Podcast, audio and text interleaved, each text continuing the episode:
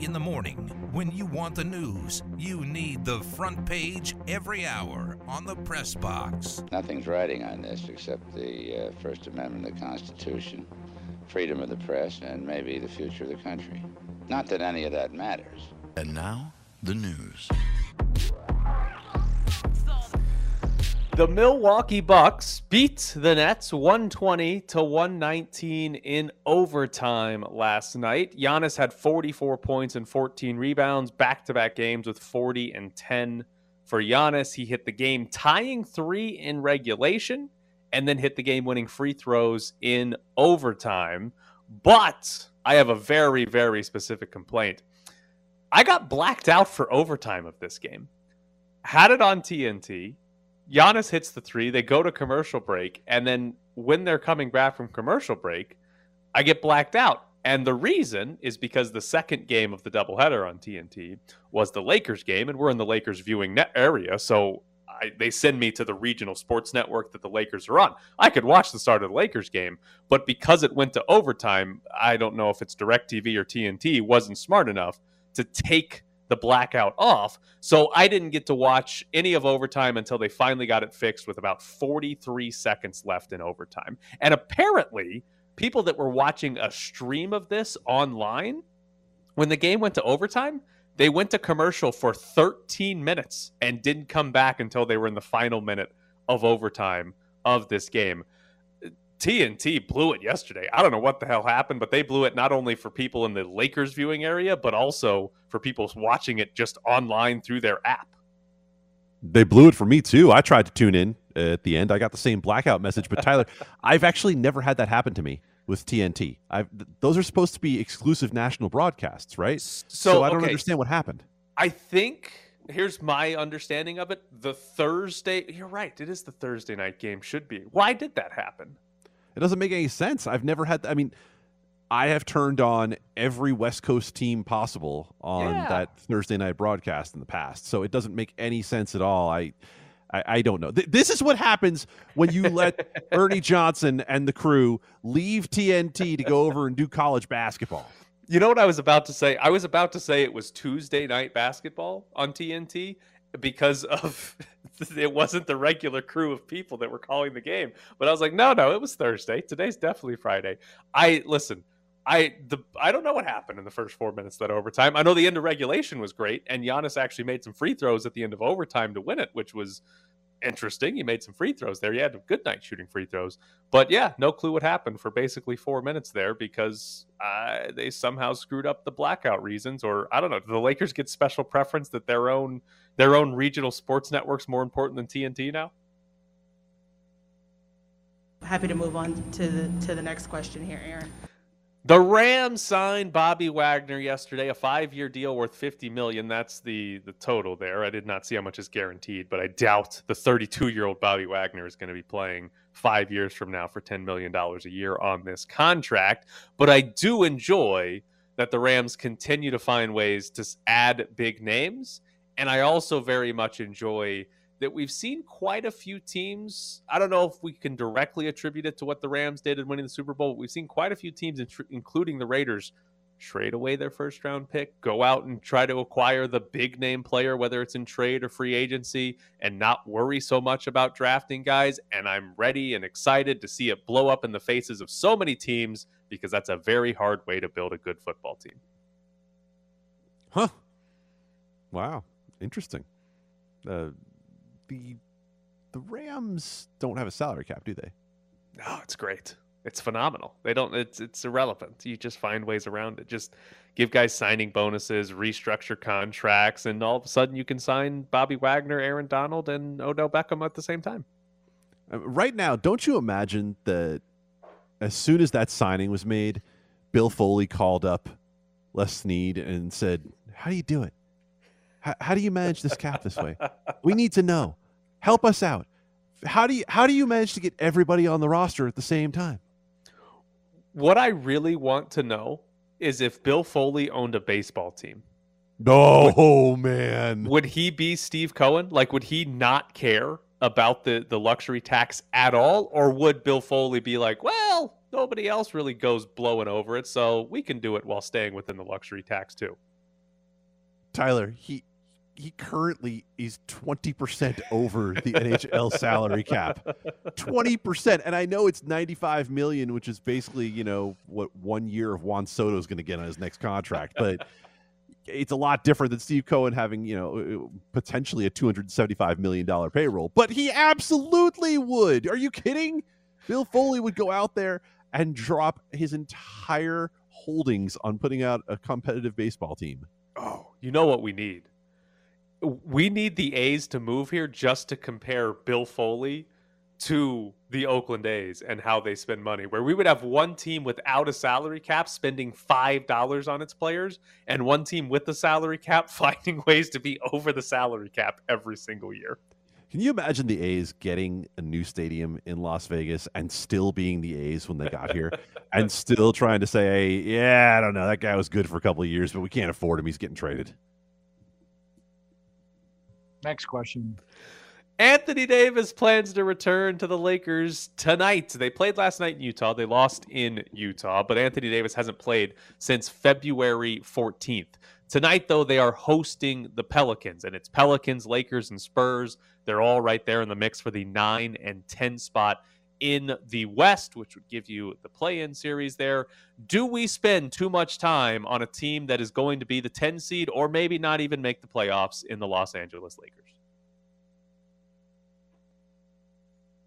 Was yes, that a good enough answer for you? I want them to make it though. Oh, I want even if we only get one or two games in this play-in, I want them to make it because I don't care about Dejounte Murray and the Spurs. I would rather watch LeBron James. No, I want to see Pop. I, I, I let's let, let's give let's give Pop a let's give Pop a chance, right? I, I think I think Pop deserves to be there. Pop deserves to be there. LeBron would very much rather be working on Space Jam Six and if we have to watch LeBron, that means we also have to watch Russell Westbrook throwing balls off the stanchion. I'm okay with that. That's entertaining. It's not good basketball, but it's entertaining. No, because it means we're going to get more Russell Westbrook press conferences where he degrades reporters and yells at them about how they're besmirching his family name. I, I don't need all that drama. Just give us Gregg Popovich. Great question. All right, this goes in maybe pretty well with what the A's do, but the Padres, according to Bob Nightingale, are trying to trade for Bryan Reynolds. Reynolds is a Pittsburgh Pirate.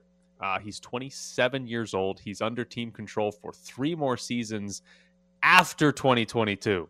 After this season, he's still under team control for three more years. He had a 146 OPS plus last year.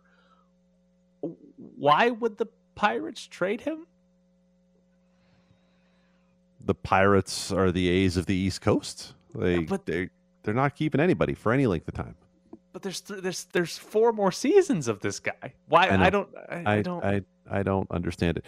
Look, it, I do think this much. If you're the Pirates and you have a player like Bryan Reynolds, then why are you why are you not at least looking at trading him if you can get the bag from the Padres, right? Like if the Padres want to go offer you, you know, Mackenzie Gore plus plus their top left-handed pitching prospect, then yeah, you absolutely think about it because if you can turn one good player into four under team control, then that's probably where the Pirates need to live uh, because of the stance of their ownership, not because of what the ownership can afford, but because they've chosen to operate this way. Uh, according to Bob Nightingale, the two players he mentioned uh, were Ryan Weathers and Chris Paddack uh, which oh God, it, no, would not be getting the bag for Bryan Reynolds. It would be getting a bag. It would be filled with crap. Make up stuff. Major League Baseball is still trying to crack down on pitchers using foreign substances. This season, umpires are simply going to check the hand of the pitchers after innings. If you remember last year, this got implemented mid-season umpires would come over they check the glove they check the belt they check the hat and if they found anything and there were a few guys that actually had something they would be ejected and immediately suspended. Uh, but according to spin rate the spin rate started to climb back up in the last month and a half of the season which leads major league baseball to think that pitchers found a new way to get sticky stuff onto the field of play. And now umpires, the logic is simply, well, we're just going to check their fingers because that's going to be where it's at if they're cheating. And also thrown in there is they do have the right to suspend somebody if they think the pitcher wiped his hand off before the umpire got to check him. Um, I enjoy the idea here that they're like, we're going to end this, no more sticky stuff. And then, oh, that made it a whole month before they found a way to keep using it and we didn't find out. Let's just keep manipulating the game and keep manipulating the game over and over and over again. We'll ban the shift. We'll put Tyler's stupid Ghost Runner back out there. Oh, I love the Ghost Let's Runner. Just, when, just keep manipulating the game. The best part about it, Tyler, was that the second part of that story said the reason they have to check the hands now is because teammates were the ones taking the sticky stuff out there for the pitcher and then once they got out to the field the teammate would have the sticky stuff and the pitcher would figure out a way to go get it from him It's great. It's great. Why why not? This is cheating is reality. I by the way, the banning of the shift, I think I would hate that more than you hate the Ghost Runner on second. oh i hate banning the shift far more than the ghost runner It's anti-intelligence.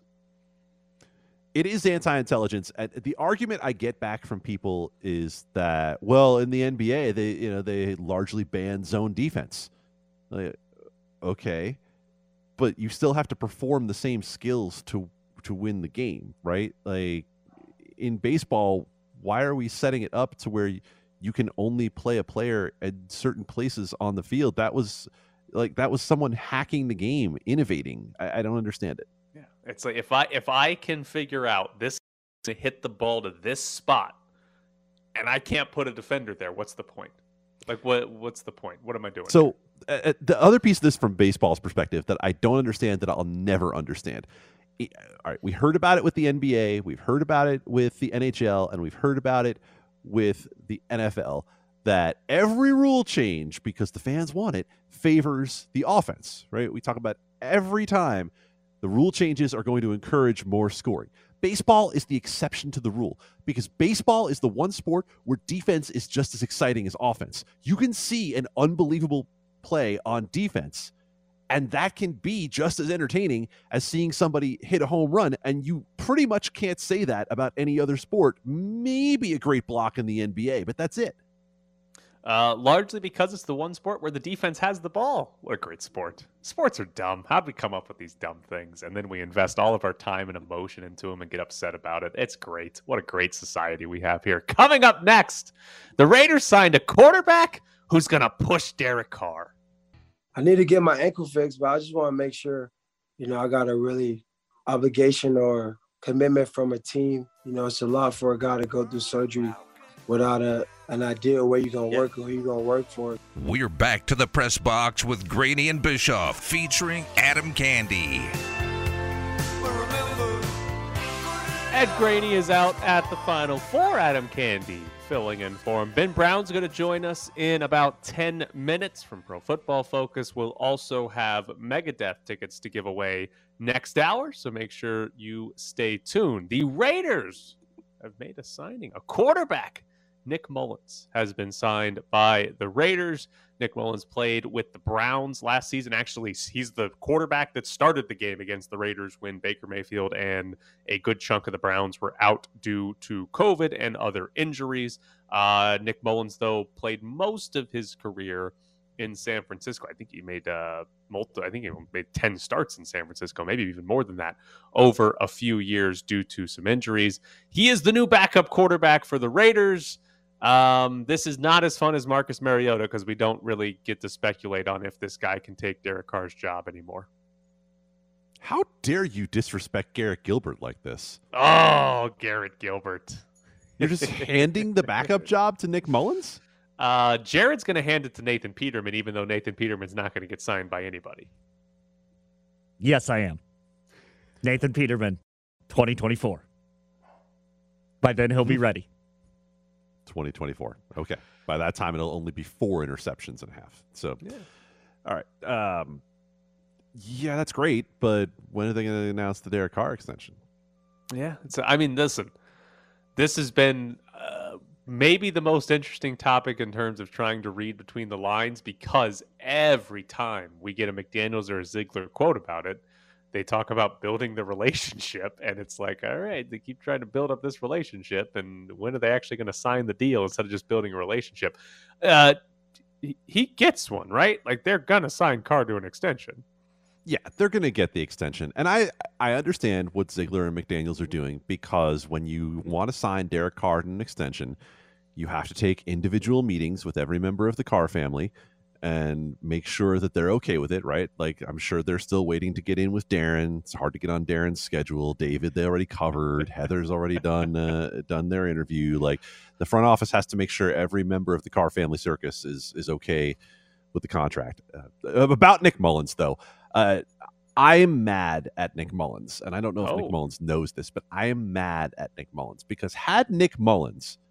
been able to convert one more third down in that game against the Raiders with about four weeks left in the season, we wouldn't have to sit here this offseason and listen to te- people talk to us about how, well, the Raiders were a playoff team last year.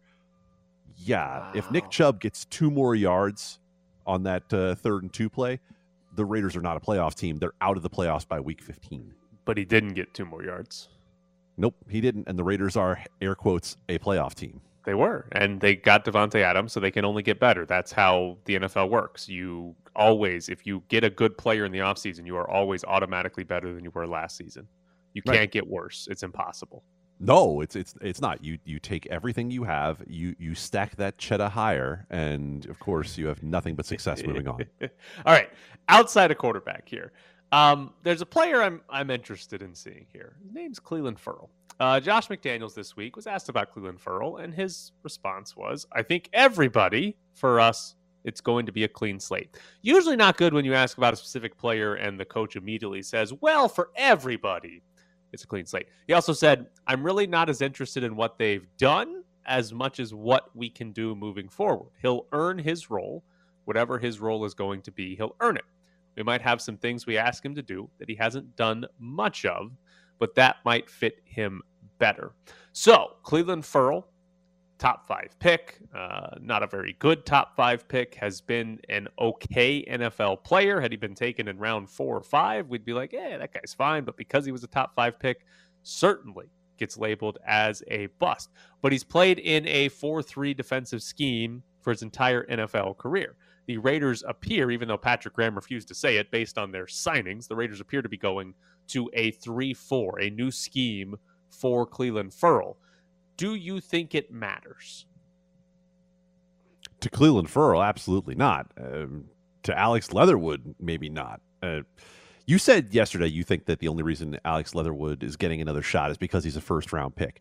Uh, Clelin Ferrell has not been as bad as Alex Leatherwood, but he hasn't been half of the number four overall pick. So why wouldn't it just be Josh McDaniels and Dave Ziegler coming in saying, nah, go ahead, show us? So, what's more likely to you? Does Clelin Ferrell have his best career season because there's a new scheme or front, or Clelin Ferrell is never playing, maybe even gets released at some point this season?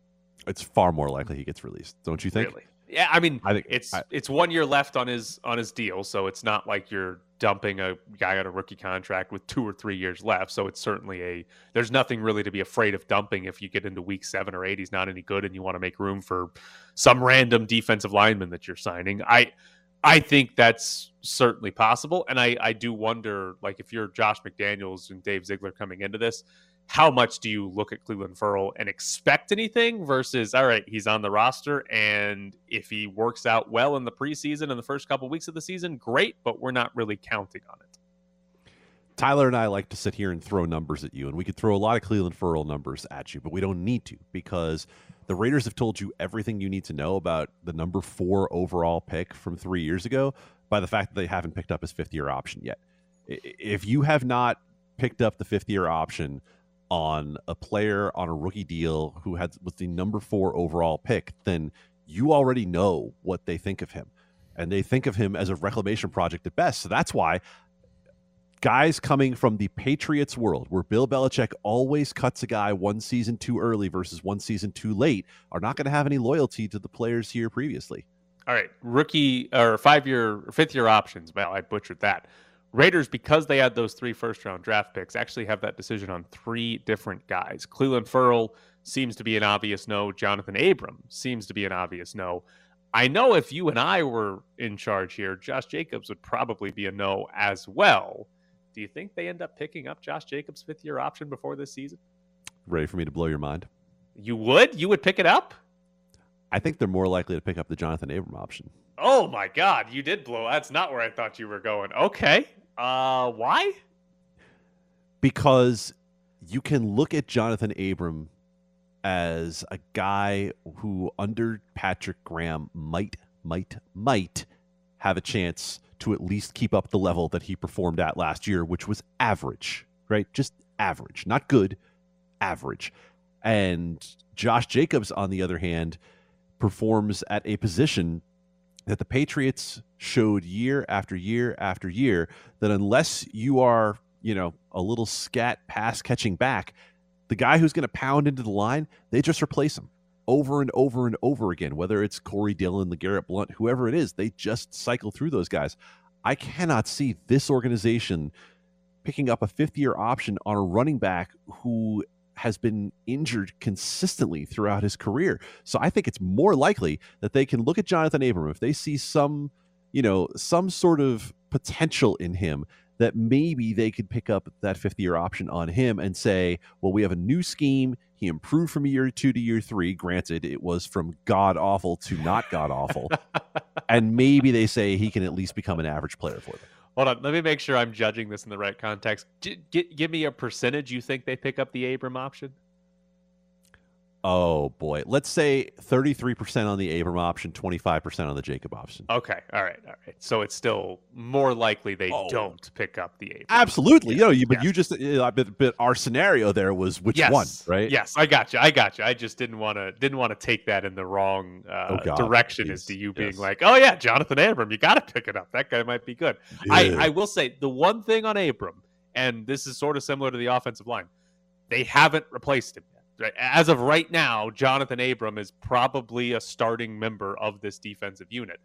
Is that the case when we get to the first week of the season? You'd hope not if you're the Raiders, but as of right now, they haven't replaced him, so I guess it probably should be a little bit higher than I'm actually thinking. Coming up next, Ben Brown joins the show. All the players who are there, are a few in here. Every one of them's gotten cussed out, all right, including him.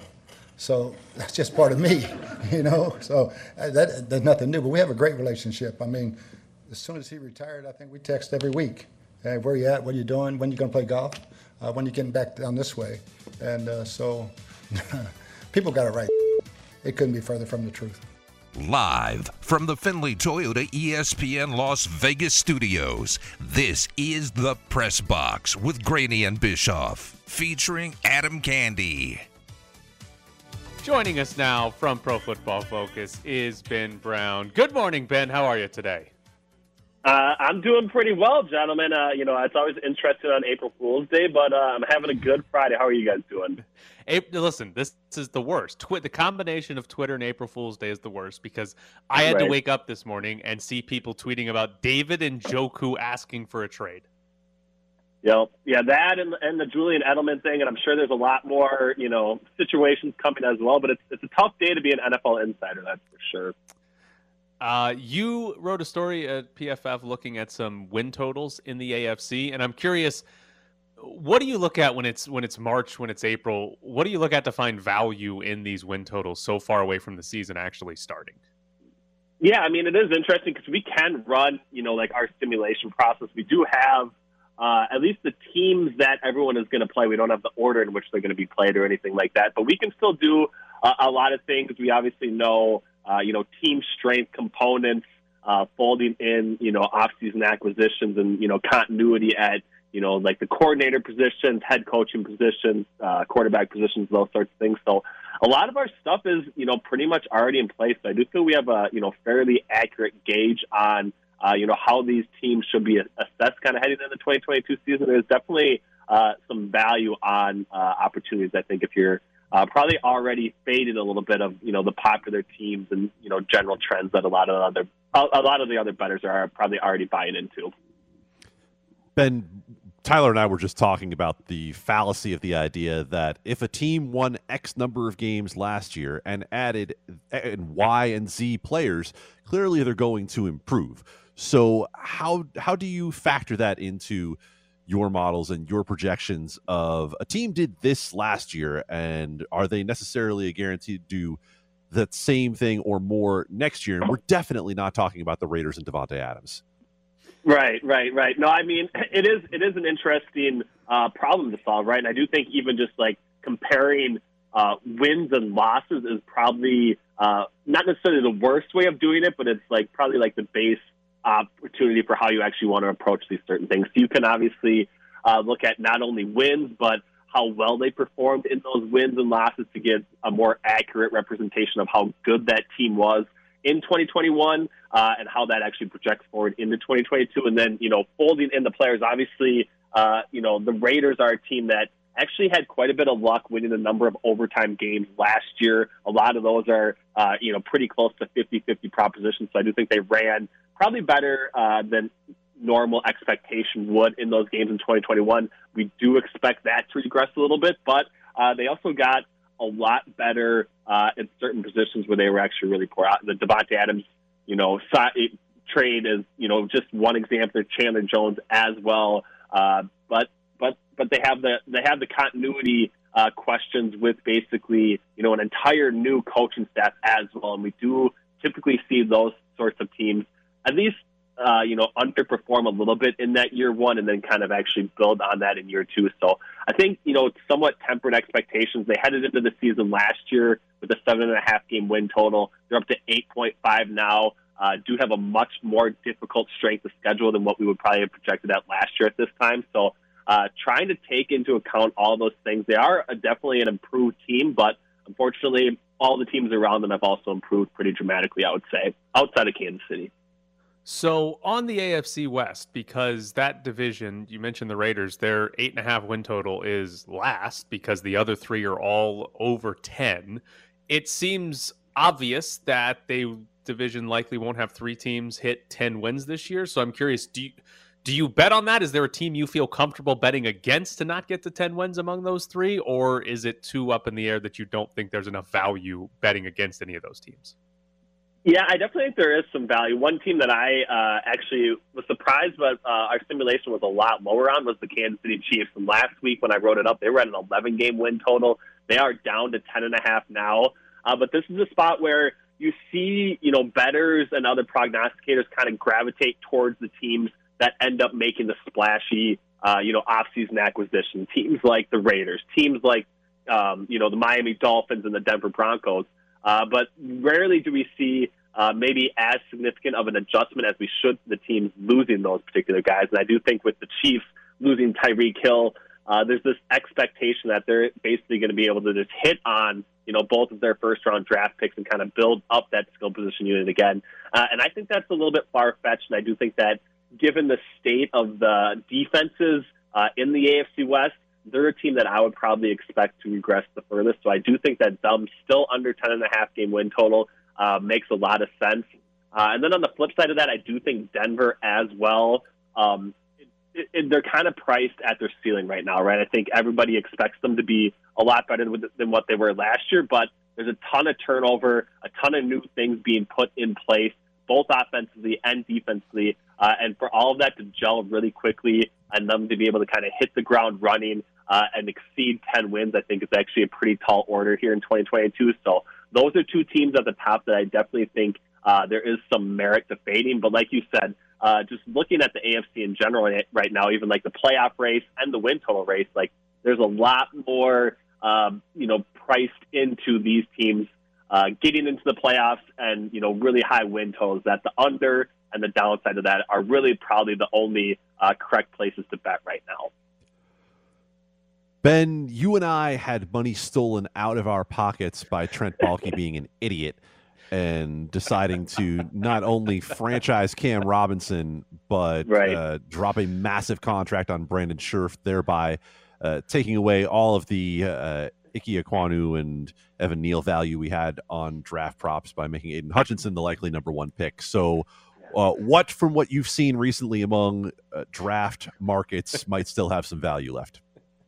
Yeah, there. Are, I, I'm really interested in some of these like positions drafted in the first round. I know everyone's kind of looking at the quarterback market. Uh, two and a half uh, total for total players going uh, in some spots, three and a half with the juice flip toward the under uh, in other spots. I think that one's a pretty tough market to actually handicap right now. But one that I am getting uh, pretty excited about is total cornerbacks over 4.5. Uh, that's at a plus 120 price still. I do think that uh, given the state of the position, the fact that there wasn't, you know, a ton of high profile signings in free agency, I do think we're going to see a lot of these teams load up on cornerbacks, especially in the back half uh, of the first round. So over four and a half, we have three, we have five guys basically in our top 30 at PFF on our uh, on our big board uh, projected to go in the first round. I think we could e- easily see five or six quarterbacks go. Uh, so I think that's probably my most favorite bet right now. Um, outside of that, uh, the question becomes like, where is Malik Willis going to land? And I do think that, uh, you know, a lot of people are projecting him to go to Detroit at number two overall. I think that uh, doesn't really speak to the way that I think Dan Campbell uh, is potentially wanting to build that roster out. So I would be pretty surprised if he does end up in Detroit. But I think a dark horse team that nobody's really talking about right now uh, is the Houston Texans, who I can't imagine are going to go into the 2022 season with Davis Mills as their only legitimate quarterback on that particular roster. I do think that there uh, is some sort of connection with Malik Willis, uh, especially given his time at Liberty that Houston's probably drawn to, and the, the fact that they have you know picks number three, picks number 12, and could be in the market to land you know another pick in the first round if they do trade Brandin Cooks. Uh, them at you know like a plus 1600 price to land Malik Willis, I think is uh, one of the best long shot bets that you can make on the board right now. What do you think is going to be easier, winning prop bets for the Super Bowl or winning bets on the NFL draft? So I've I've actually had you know the, the last three years I've really gotten into the NFL draft. I have had quite a bit of success uh, on the first round and second round specifically because uh, a lot of these books, you know, after the first round happens, we do get some pretty soft markets heading into that Friday day, uh, and there's been a lot of opportunities to actually clean up. So I've I've done fairly well uh, on the NFL draft market, and that was kind of the reason uh, that I was so drawn to the NFL in general. It's something that I've been into since I was uh, a little kid in a lot of ways when it was only one day based uh, all day on Saturday. I used to watch all seven rounds. So I think that I handicapped uh, the draft market better than anything else. And I do think it's one of the most enjoyable aspects uh, of my job. So I'm looking forward to another uh, profitable season here at the end of April. Well, he is Ben Brown with Pro Football Focus. Ben, as always, we appreciate it. Thanks, guys. Have a great show. So there is Ben Brown from Pro Football Focus NFL Draft coming up later this month here in Las Vegas. Unfortunately, the Raiders aren't going to pick until Saturday morning because they traded for Davante Adams. Probably the biggest downside for us for them trading for Davante Adams. But coming up next, UNLV football. We've got a quarterback competition, and it's probably never going away. Hawaii showing blitz. Here comes the blitz. Back to throw Friel. Looking, looking, looking, rolling. His pass is intercepted again by Hawaii at midfield. And finally tackled at the 44 yard line. The man who made the pick was safety Solo Turner. Third turnover by the Rebels in the first quarter. You're sitting in the press box with Graney and Bischoff on ESPN Las Vegas. Follow them on Twitter at Ed Graney and Bischoff underscore Tyler, featuring Adam Candee. We are about 10 minutes away from the FIFA World Cup draw. So, in the next hour, if I am thoroughly distracted, you'll know why. I'll actually probably just yell into the mic if something good or bad happens. Carrot so, and Candee. Get ready. Yeah, it might be might be important to do that. Um, so yeah, FIFA World Cup draw coming up in about 10 minutes. Hopefully, I'm excited because we get drawn into the same group as Qatar. That would be incredible. Um, some UNLV football news, though. Spring practice has started. Arroyo does not have a starting quarterback. Now, it's April 1st. I don't think that's too big of a deal, with one slight exception. Marcus Arroyo basically has not had a starting quarterback for the entirety of his tenure at UNLV. He just doesn't want to name a starting quarterback. UNLV has three guys competing for the job. Harrison Bailey is the Tennessee transfer, and then Doug Brumfield and Cameron Friel, who were two of the quarterbacks that played last year. Cam Friel actually won uh, Freshman of the Year in the Mountain West. First off, before we get into the actual quarterbacks, do you think it's a big deal that Marcus Arroyo has not named a starting quarterback now? And if not, is there a point in time where you do think it's a big deal that Marcus Arroyo hasn't named a starting quarterback? Oh, Marcus Arroyo has shown us that he loves the secrecy game. He loves thinking that he's getting an edge over the competition by not naming a starting quarterback. So it doesn't matter. And largely, it doesn't matter because the guy who started the first game last year for UNLV isn't with the program anymore. So, you know, uh, it didn't matter in game. It didn't matter for two thirds of the season. Why would it matter now? So I am curious to see is Harrison Bailey going to be the starting quarterback? Because you had listen, Doug Brumfield and Cameron Friel were fine last year, right? They weren't like Mountain West worst quarterbacks. They were fine. They were decent quarterbacks in this conference. But I don't think either one is going to be a, a, top two or three quarterback in the Mountain West. And when you get a transfer from a Power Five conference, you normally look at that and say that guy's got a really good chance. They had Justin Rogers uh, from TCU, similar situation, similar recruiting rankings as Harrison Bailey, where he's a top 100 guy, four star. And Justin Rogers wasn't very good last season. So you could project that onto Harrison Bailey if you like. But I am curious because if Harrison Bailey is not the starting quarterback, and whether or not Arroyo tells us or not, but if Harrison Bailey doesn't win the job, I don't have a lot of expectations for UNLV football next season because I think the biggest thing that's been missing for UNLV for at least since I've been here, and this will be the going into the I think eighth season of UNLV football since I've lived here. They have not had good quarterback play. It has not happened. They've had, you know, Armani Rogers had some great games with his legs. There were a couple of games where he was good with his arm, but not many. And outside of that, they've had bad quarterback play over and over, awful quarterback play. And they've had incredible turnover as far as injuries go to the quarterback spot. I know Mark Anderson used to track the stat. I can't remember the year. I think it's maybe 1997, 1999 was the last time UNLV had the same quarterback start every single game of a season. It's been over two decades since that has happened. I think you've got to hope that Harrison Bailey not only wins the job, but that Harrison Bailey stays healthy because that gives you at least a shot at, hey, maybe UNLV has one of the whatever, three or four best quarterbacks in the Mountain West. And if they do, then I think there's reason for optimism because that's fixing the most important position and a position that UNLV hasn't gotten right in basically a decade. But I think it speaks to a bigger issue, Tyler, and that's in order to evaluate Marcus Arroyo as a head coach, you have to see what a quarterback can do with Marcus Arroyo's offense because that was the idea in bringing in Marcus Arroyo in the first place, right? Beyond the fact that Desiree Reed Francois only hired young and up, up and coming coaches, the idea was you're bringing in a coach who ran the offense at Oregon and is going to be able to bring similar levels of success to UNLV. But of course, we haven't seen that yet. We haven't seen anything close to it yet because the turnover at quarterback has been like it's been at UNLV for decades, really. I mean, you know, beyond Jason Thomas. So that's part of the problem here. So I think the bigger thing for UNLV isn't can a quarterback make them top three or four in the Mountain West. I think the biggest thing right now, if you're in Erick Harper's shoes, is to know whether or not Marcus Arroyo is your guy moving forward. And the only way you can know that is if Marcus Arroyo gives you a quarterback that can run his system. So okay, that's uh, that's a curious way to look at this because as far as athletic directors evaluating coaches, and, and I think there's a real chance that Erick Harper could make a change after this season, depending on how it goes for UNLV. If they win two games or less, I think there's a real chance Arroyo's not here. If they get to three or four, that's kind of purgatory. Five or more, and I, I think he's he's pretty safe. But the idea of how an athletic director evaluates a coach obviously you look at win totals and postseason success or just getting to the postseason, whatever it is. Like that's the important thing.